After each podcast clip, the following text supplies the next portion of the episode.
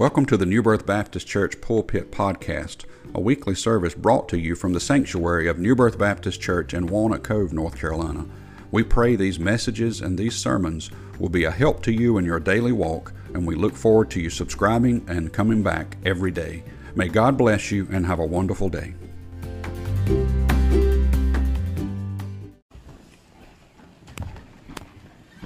Open up that Bible this morning. The Bible is not arranged in chronological order. The books of the Bible are arranged based on uh, subject matter, basically, especially in the Old Testament. Even the New Testament is not in order of the way things happened and the events. So when you get to the end of the Old Testament, the chronological order is that First and Second Chronicles, and then Ezra, Nehemiah, and then Esther and Malachi are the last few books in chronological order in the Old Testament. Um, that's what happened at the end of the captivity. When Babylon took the nation of Israel and, and brought them in and was told about the 70 years captivity. And now Daniel has foretold of many, multiple 70 year episodes. And we're in the 70th, we're in the 69th week of his 70 year prophecy. And it's important for us to know how things happened and when things happened. So get your mindset and take yourself back to that old, to that old time. I try to do this when I read the Bible. I'll just sit there and I'll read something and I'm like, what did it look like there? What did it sound like there? Because it didn't look nothing like this. It didn't sound anything like this. And they wouldn't dress like this. And their hair didn't look like mine. And it didn't look like yours. And their skin didn't look like yours and mine. So take yourself back to this old time when the nation of Israel is now coming out of this captivity. Babylon came in and absolutely obliterated Jerusalem, tore it down, tore the sanctuary up, tore the temple up, tore the wall down. Everything was just in, in shambles. Nothing left standing. And we see the burden of the people trying to get back to normal, but they are really without a leader. You need a leader. You need somebody that's going to step up. You need somebody that is going to take the reins. You need somebody that is going to say, I'm going to do it. And, folks, I just described to you today us, in a sense, in a spiritual manner, not in a physical manner. This church is standing, it looks good, the walls are up, the parking lot, it could use some work. We're working on that. Your clothes are nice, you're warm, you're comfortable. You don't feel like necessarily that you're just coming out of captivity, but we just came out of captivity this morning. Didn't we? Think about that. Spiritually speaking, the Bible tells us so much about what was, but what's going to be for us. And I believe right now we're coming out of a little bit of captivity. We're moving towards a rebuilding time, not a tearing down time. We're moving towards a time that we've got to do and not watch. We're moving to a time when people are going to have to, to step up. Now, I'm going to ask this this morning. I want you to pay close attention to this because this is one of the roots of the problem of the world that we're living in today. I want all the men to stand up.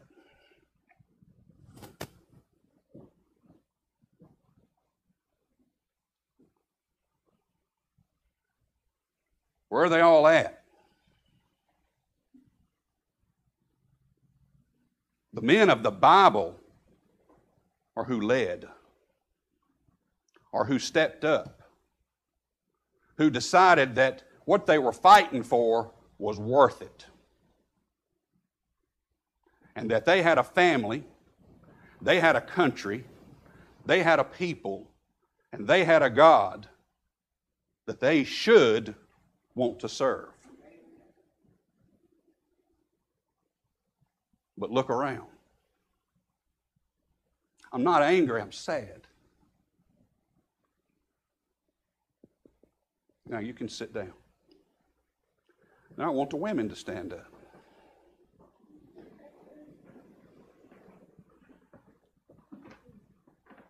Men, don't ever undermine the woman in the church because they're here.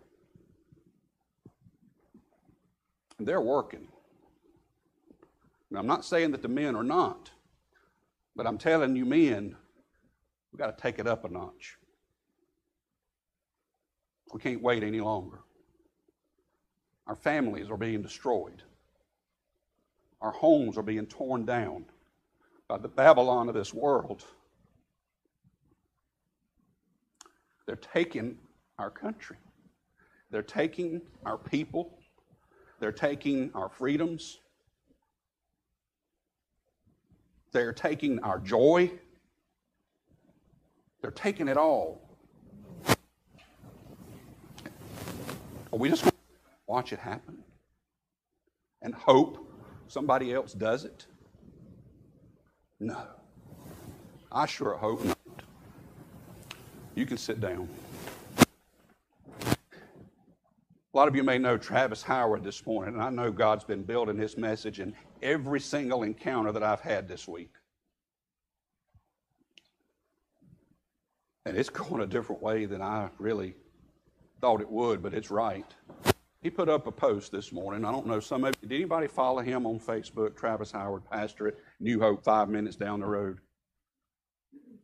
Uh, it, sometimes it's, I'll just say it, Travis, sometimes it is hard because he's pretty point blank. He lays it right out. This morning, he said that if you choose to not walk through the doors of the church this morning, you just voted to close it.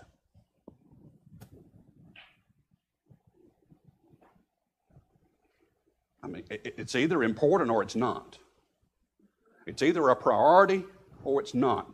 Folks, there is no longer any in between about serving the Lord. Either you do or you don't. Either you want to or you don't want to. And you're saying, How do we do this? And in the midst of all that we're doing, in the midst of all the things that we have to do in this life to be here, to be there, to do this, to do that, to pay this, to pay that, how?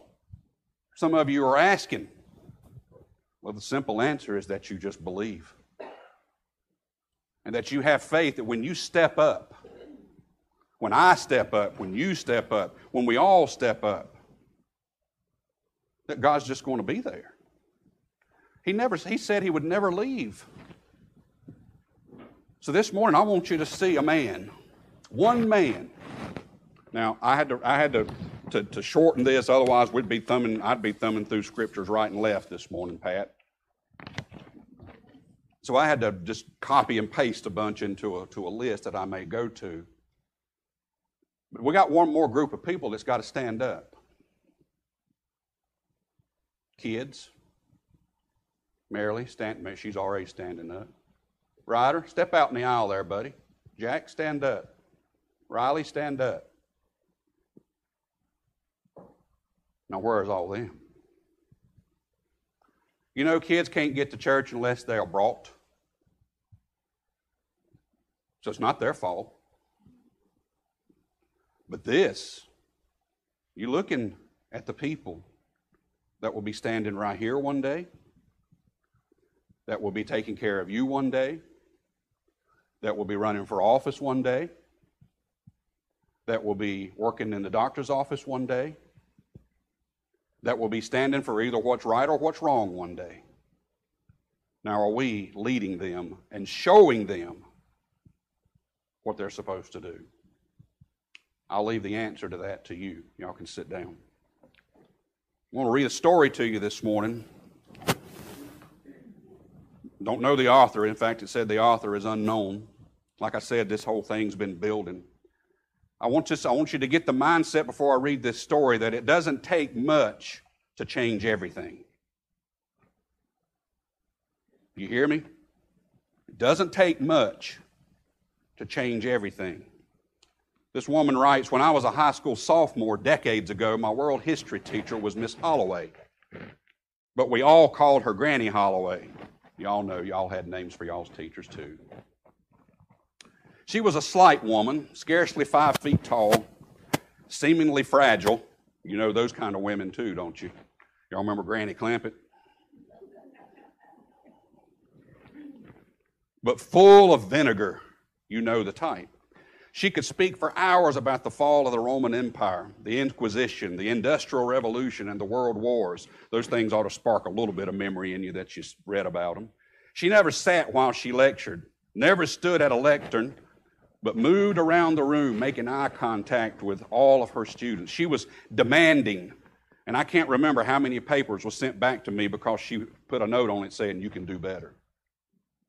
One day during class, an office aide interrupted her lecture to hand her a note. She read it silently, apologized, said she was uh, needed to leave the room. We knew it had to be important because Granny Holloway stopped lectures for no one. We sat in the room talking to one another when the door opened, and in walked Miss Abels, another teacher in our high school. She explained to us that Granny had been faced with an emergency, a serious one, and it was even questionable if she would even be returning to finish out the semester. We were stunned. Would we get a chance to tell her goodbye? Would we get updates? So we so would know that she's okay? Miss Abels assured us that we need not worry that Granny was safe but needed time away, and that the best thing we could do for her, and the best way we could show her our devotion to her, was to be cooperative with her replacement. You know, the substitute teacher comes in and the, the crowd goes wild. Miss Abels confirmed that she had asked had been asked and agreed to step in as her replacement. Now, listen from here on out. Cheer up, she told us. This could be a good thing. Other teachers still believe in endless homework and projects with deadlines and hard work. Now, Riley and Jack will get a little bit of this. Homework. Anybody, y'all get homework? You don't like it, do you? And it says, this woman said other teachers still believed in that endless homework and projects with deadlines and hard work. She would not bring that into this class. She believed in clean slates. If there were grades that we did not like, she could give us a chance to bring them up. This is the new teacher that's coming in.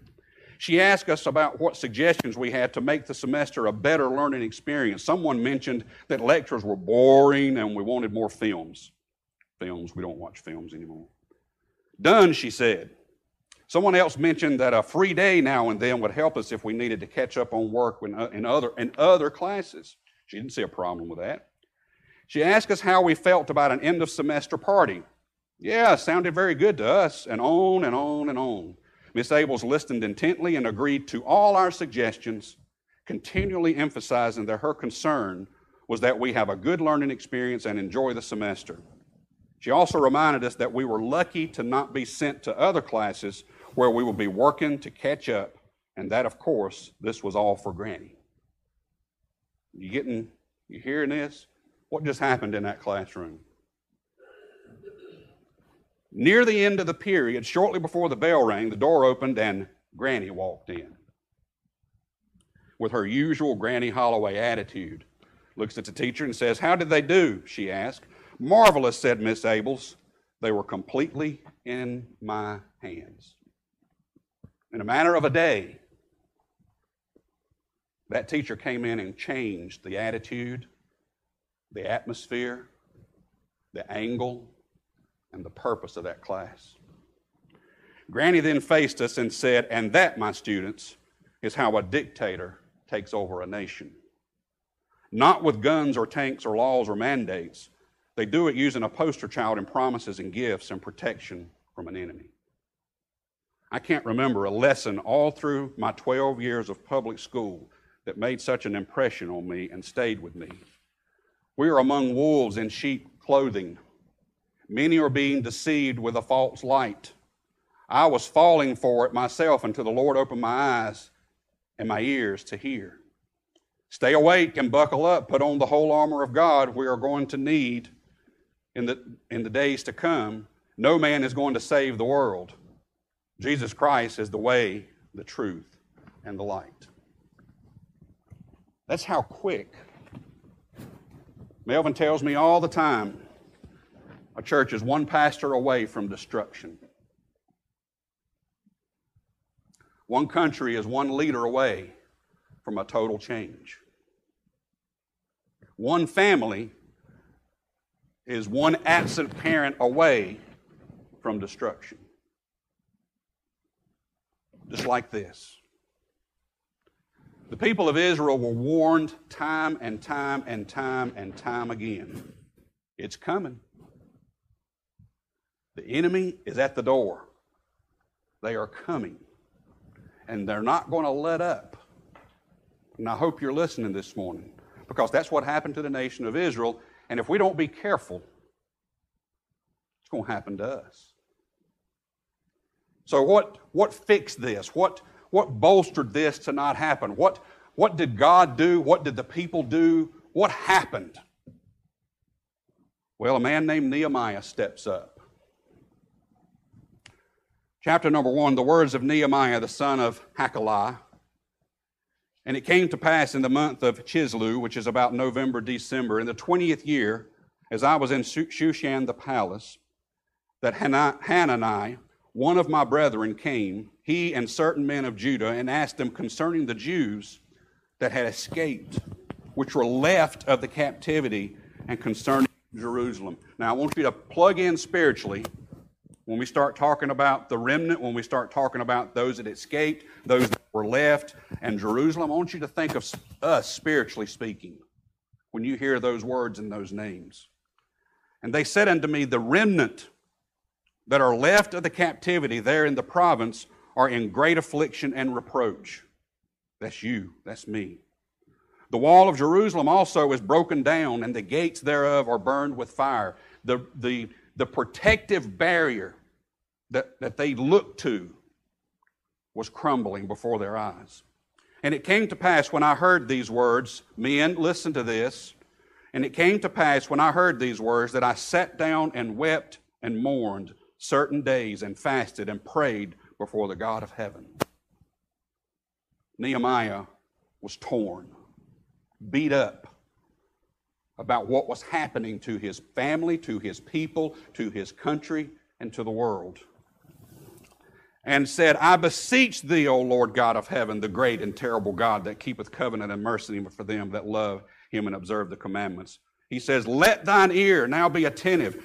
Now, folks, you, most people will get up here and might read it and just be, be monotone, but I believe that Nehemiah is not, he, he's not quiet. He said, Let thine ear now be attentive, and thine eyes open mayest hear, mayest hear the prayer of thy servant, which I pray before thee now, day and night, for the children of Israel, thy servants, and confess the sins of the children of Israel, which we, he says, he doesn't leave himself out, have sinned against thee, both I and my father's house have sinned. Daddies, have you ever said that prayer? Men, have you ever gotten so low, so burdened, so beat down by what's going on around you and what's happening to your family that you have got on your face and asked God to please listen.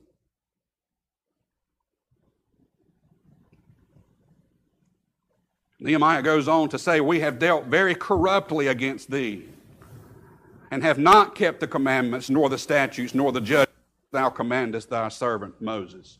Neither have we. He says, Remember, God, I beseech thee, the word that thou commandest thy servant Moses, saying, If we transgress, I will scatter you abroad among the nations.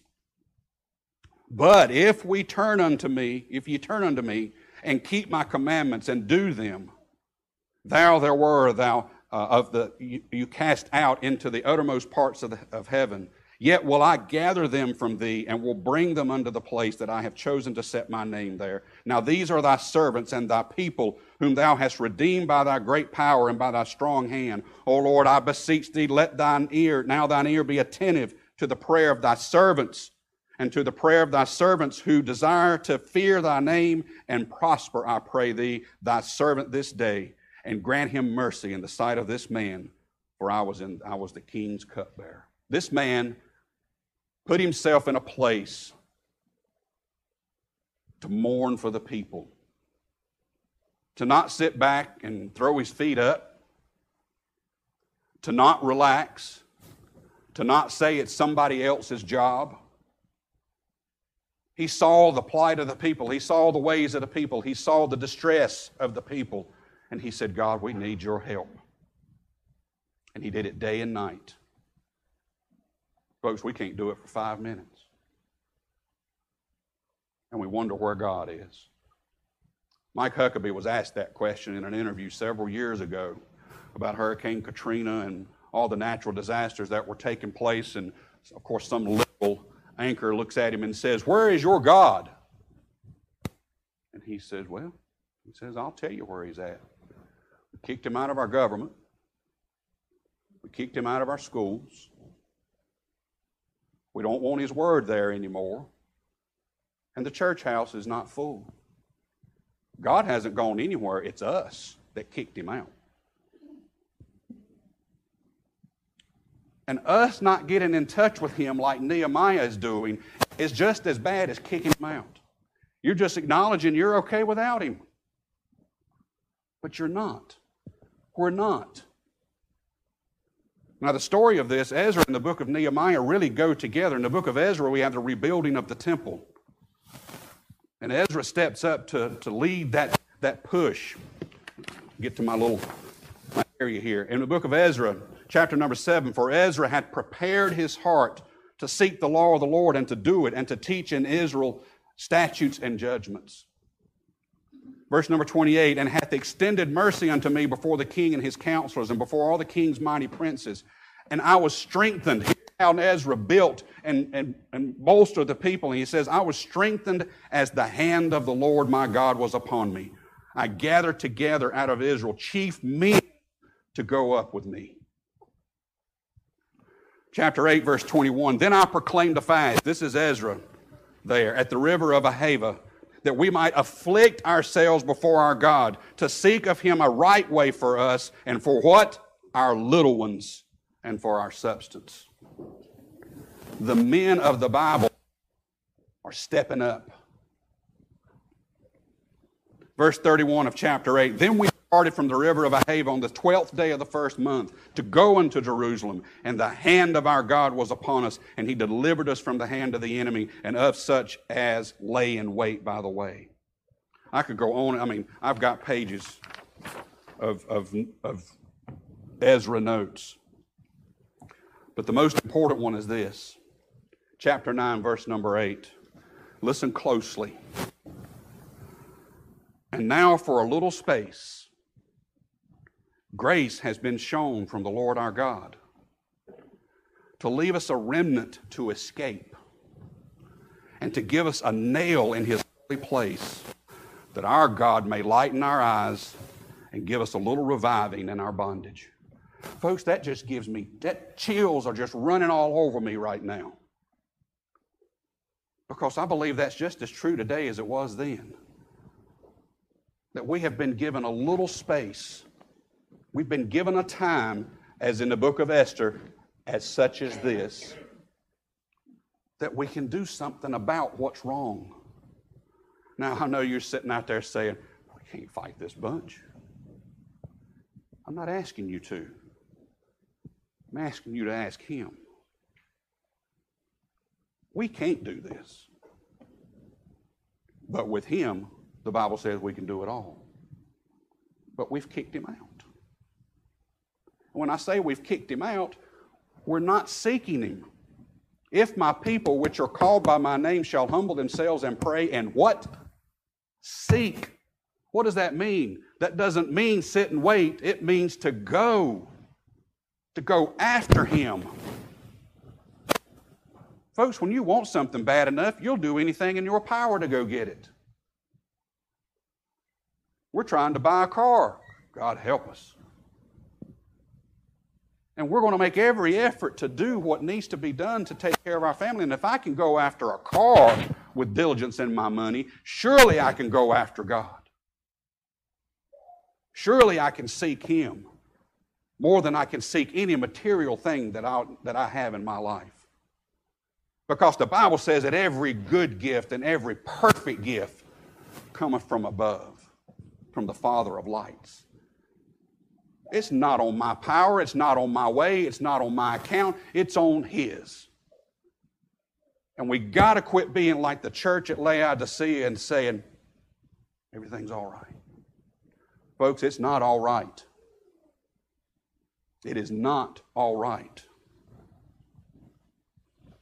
Just as that story was told about that woman walking out and another woman coming in. It was all planned, you know that. I mean, it was a, it was a skit to prove a point. And I could do that here, and I don't know. You, if I did it here, you might like the next one that comes in better than you like me, but you better like him because he loves God, not because you like what he gives you, what he says to you, what he wants you to just just get become lackadaisical about. The theme verse is over in chapter number two. Verse number 17 of Nehemiah, chapter number 2. Then said I unto them, Ye see the distress that you, we are in, how Jerusalem lieth waste, and the gates thereof are burned with fire. Come and let us build up the wall of Jerusalem, that we may, be no more a reproach. And he says, Then I told them, this is Nehemiah looking at the men. Then I told them of the hand of my God, which was good upon me, as also the king's words that he had spoken unto me. And they said, They said, Let us rise up and build. The message is today about building strength. The last part of that verse says, So they strengthened their hands for this good work. How? Well, it wasn't by going to the weight room. The Bible says that uh, not much profit of exercising for the body. That don't give you no excuse to not. Still need to work on this body, Lord, I do too. But I want you to know what we're talking about here is that, yes, we are in distress.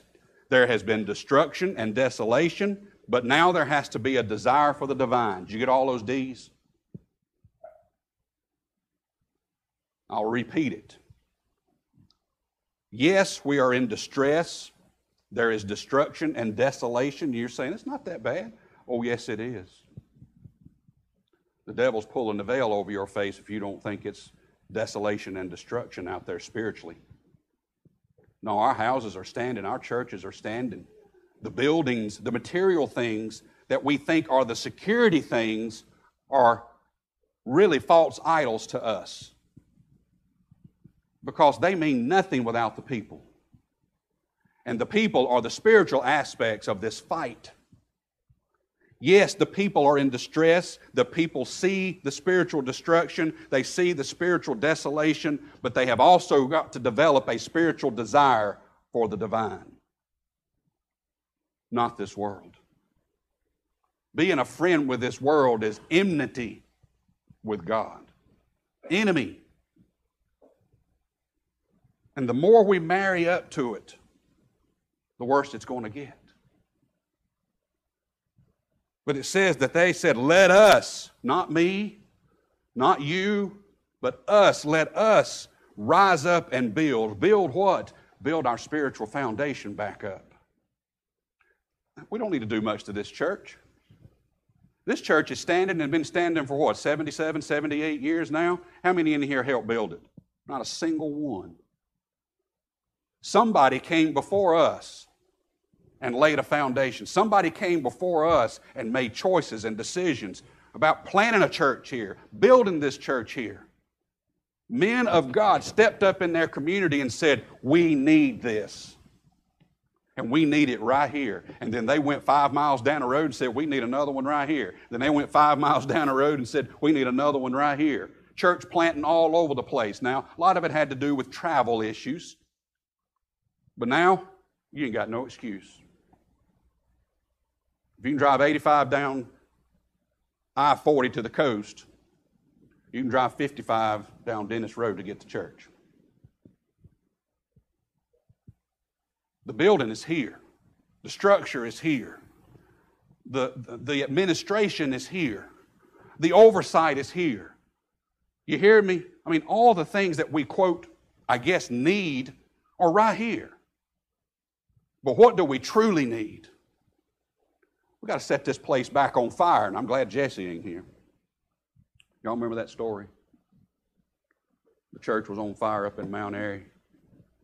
And I called him and asked him if he knew that church. He said, Yeah. And I said, Well, man, it's on fire. And he said, Praise God.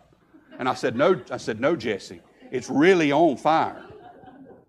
I mean, he thought spiritually. And I was like, but that, but that spoke so much.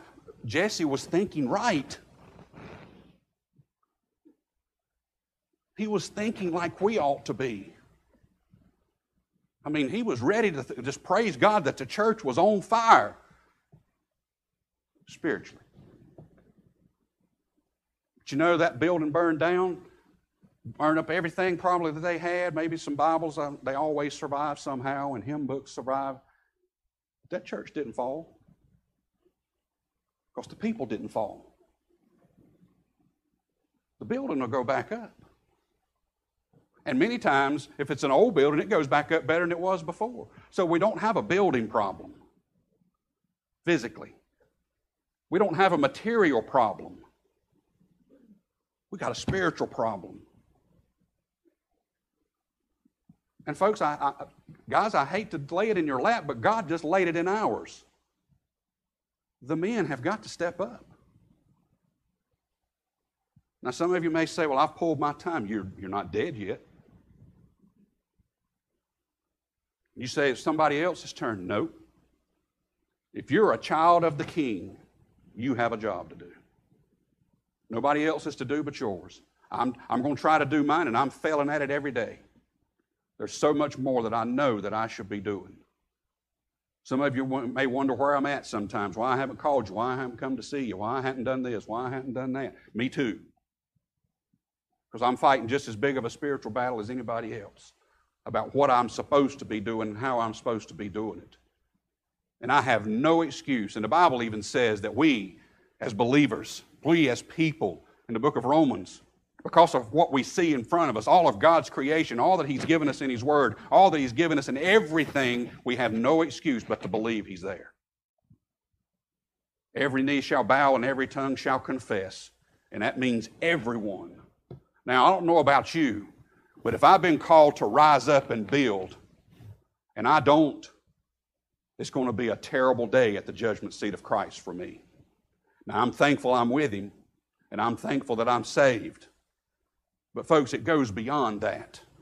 Salvation is just the beginning of your life with Christ. It is just the door opening, getting you into the fold that you can now be a servant of Christ, not just a person saved by Christ we, we somehow hit a roadblock on that day. Well, it may, it may last a little while. We're on fire. We're telling everybody, hey, I, I went to the altar today. I asked Jesus to save me. He saved my soul. I'm, I'm no, no longer a child of the devil. I'm a child of the King. I'm going to heaven one day. And you're rejoicing and you're happy. And it's all wonderful and good. And that's good. But now what? That's just your ticket. Now we got to do the rest. I've got some scriptures for you that may be a help to help you see some of these things. How do we find strength in distress? Nehemiah chapter 7. I read it before.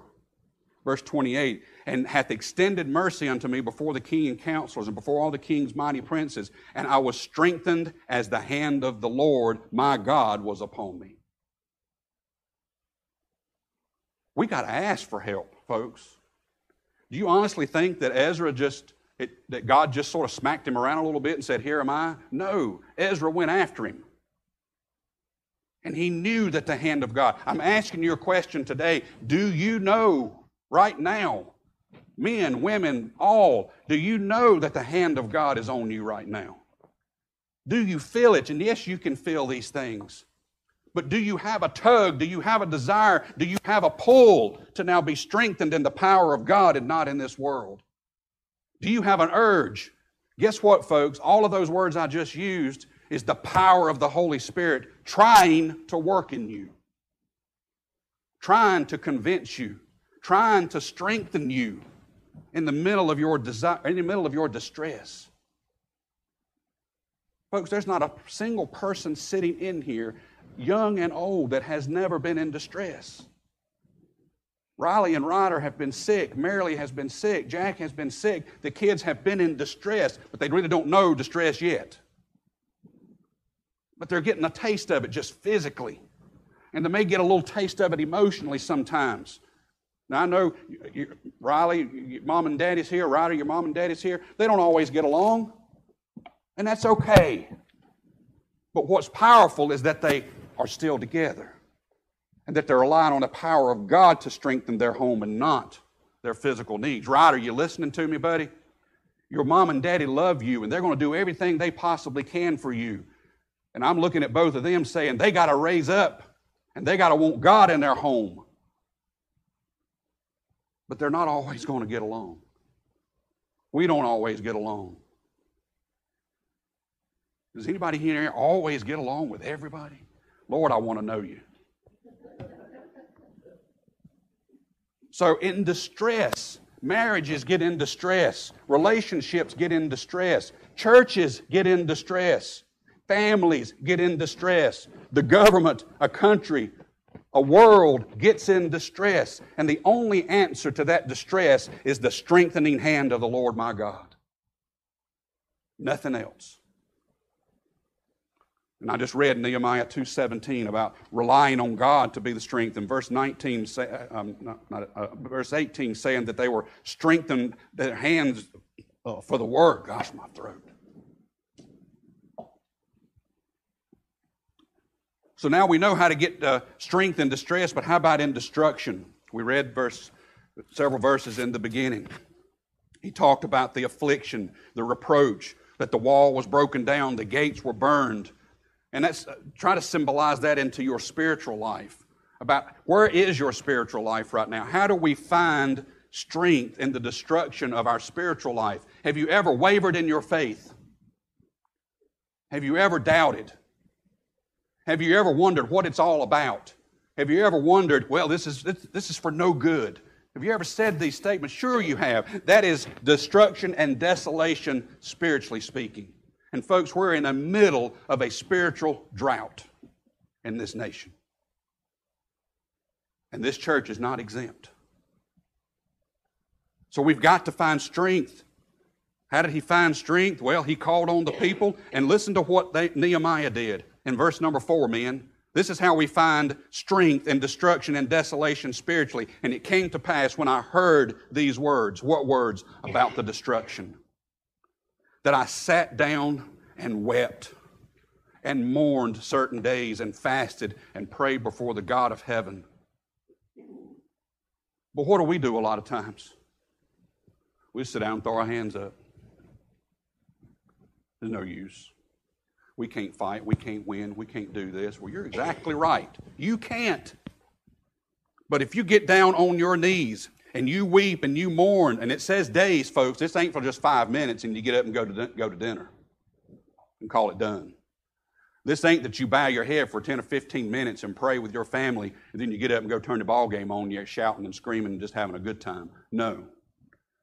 This is a time where you, you mourn for days. The Bible even says that it's better to be in the house of mourning. Why? Because God's near when you got everything going right, you're like, hey, everything's good. You don't, I mean, you don't talk to God as much. Just admit. And then when the bad time comes, it's almost like we don't know how to get in touch with Him. So, in strength and desolation and destruction, it's prayer time, folks. It's mourning time. And I'm not talking AM, I'm talking M O U R N I N G. Crying, weeping, And then there's another one.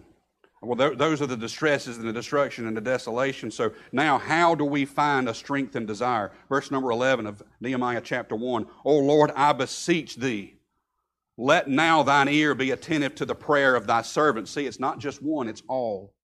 And to the prayer of thy servants who desire to fear thy name and prosper, I pray thee. How do we find strength and desire? We fear the Lord. I'm just going to put this out there.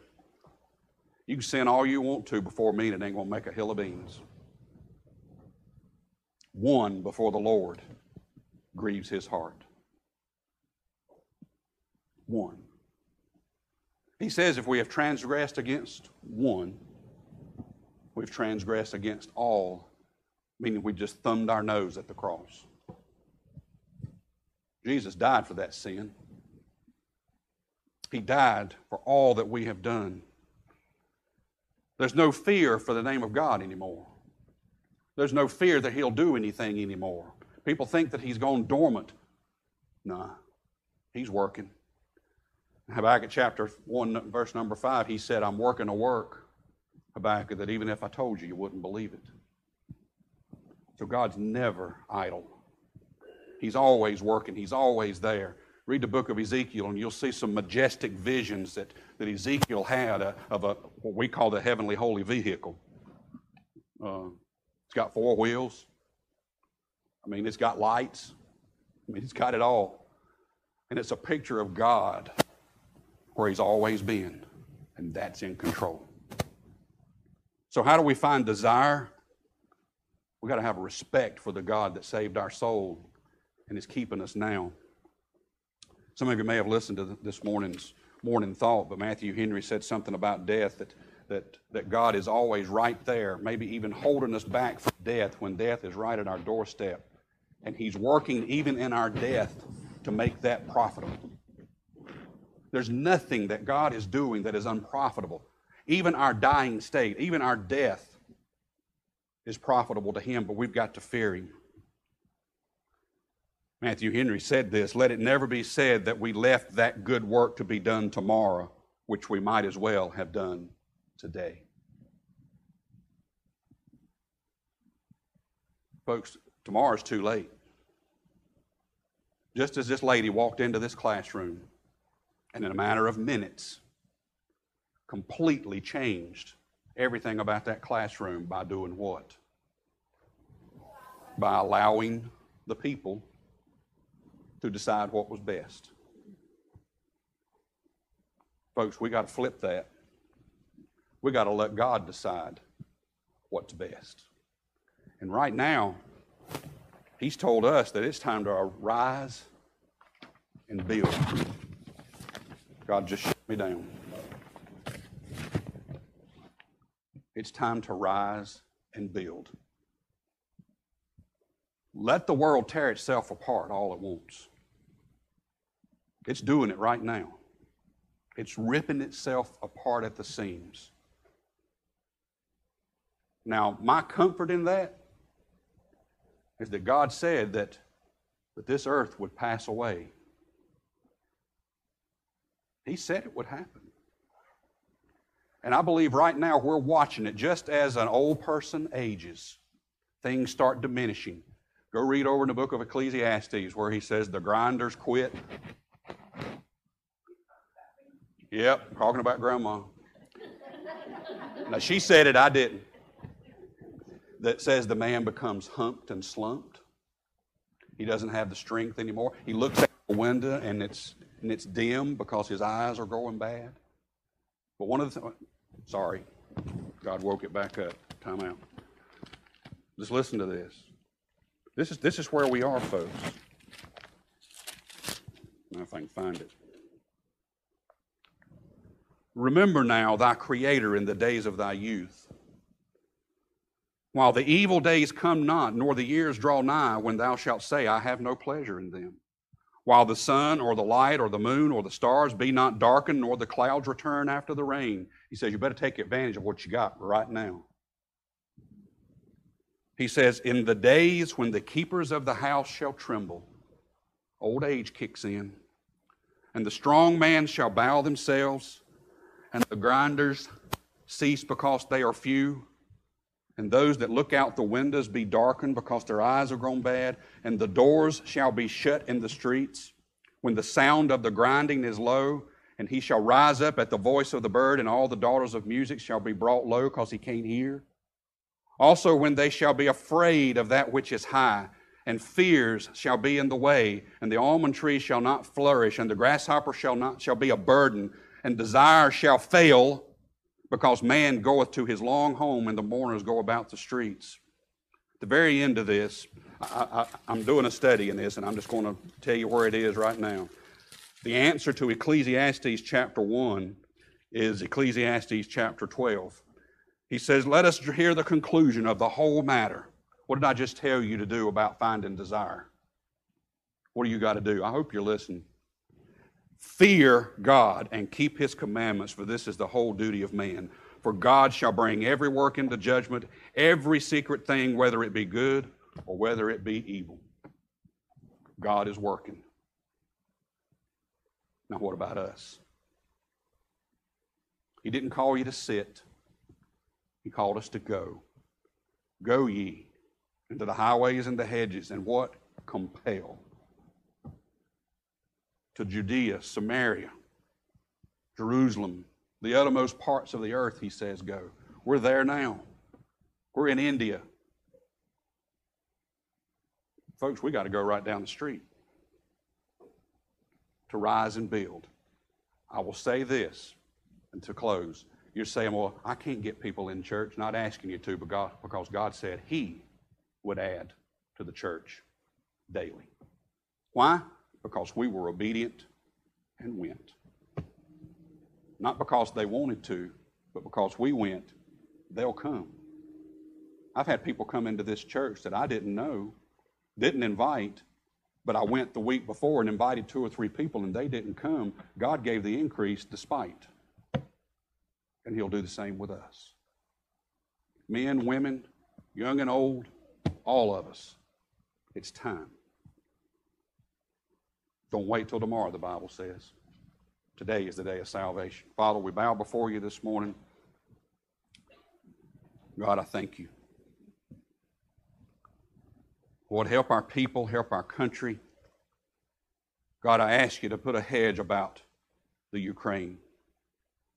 No, they haven't made all the right choices. No, they are not all Christian, but there, there are many, many believers in that country that are in distress. Father, some are trying to get out. Lord, I ask you to just, to just be God and do but also know what your word says. Your long suffering. A day is a thousand years, and a thousand years is a day. My, our time is not your time, our ways are not your ways. So, Father, help us to believe. Lord, help thou my unbelief. Lord, I pray for all those that are here today that the message struck a nerve, that their ears are open, their eyes are open, their mind is more attentive to where you are and what you're doing and what you want us to do. Uh, you haven't changed, and the way that you deal with us has not changed. It's just a different century. Even Solomon said, There's nothing new under the sun. Vanity of vanities. All is vanity and vexation of spirit, he says. Father, help us to know that there's nothing, nothing that you can't do if we'll just do our part. Lord, help us to walk and talk in your way. Lead somebody to your side right now. Lord, help people to commit in their minds and souls right now that it's time to serve, it's time to do, starting with me. Save some lost sinner somewhere this morning. We'll give you all the praise for it's in Christ's precious and sweet name that we pray. Amen.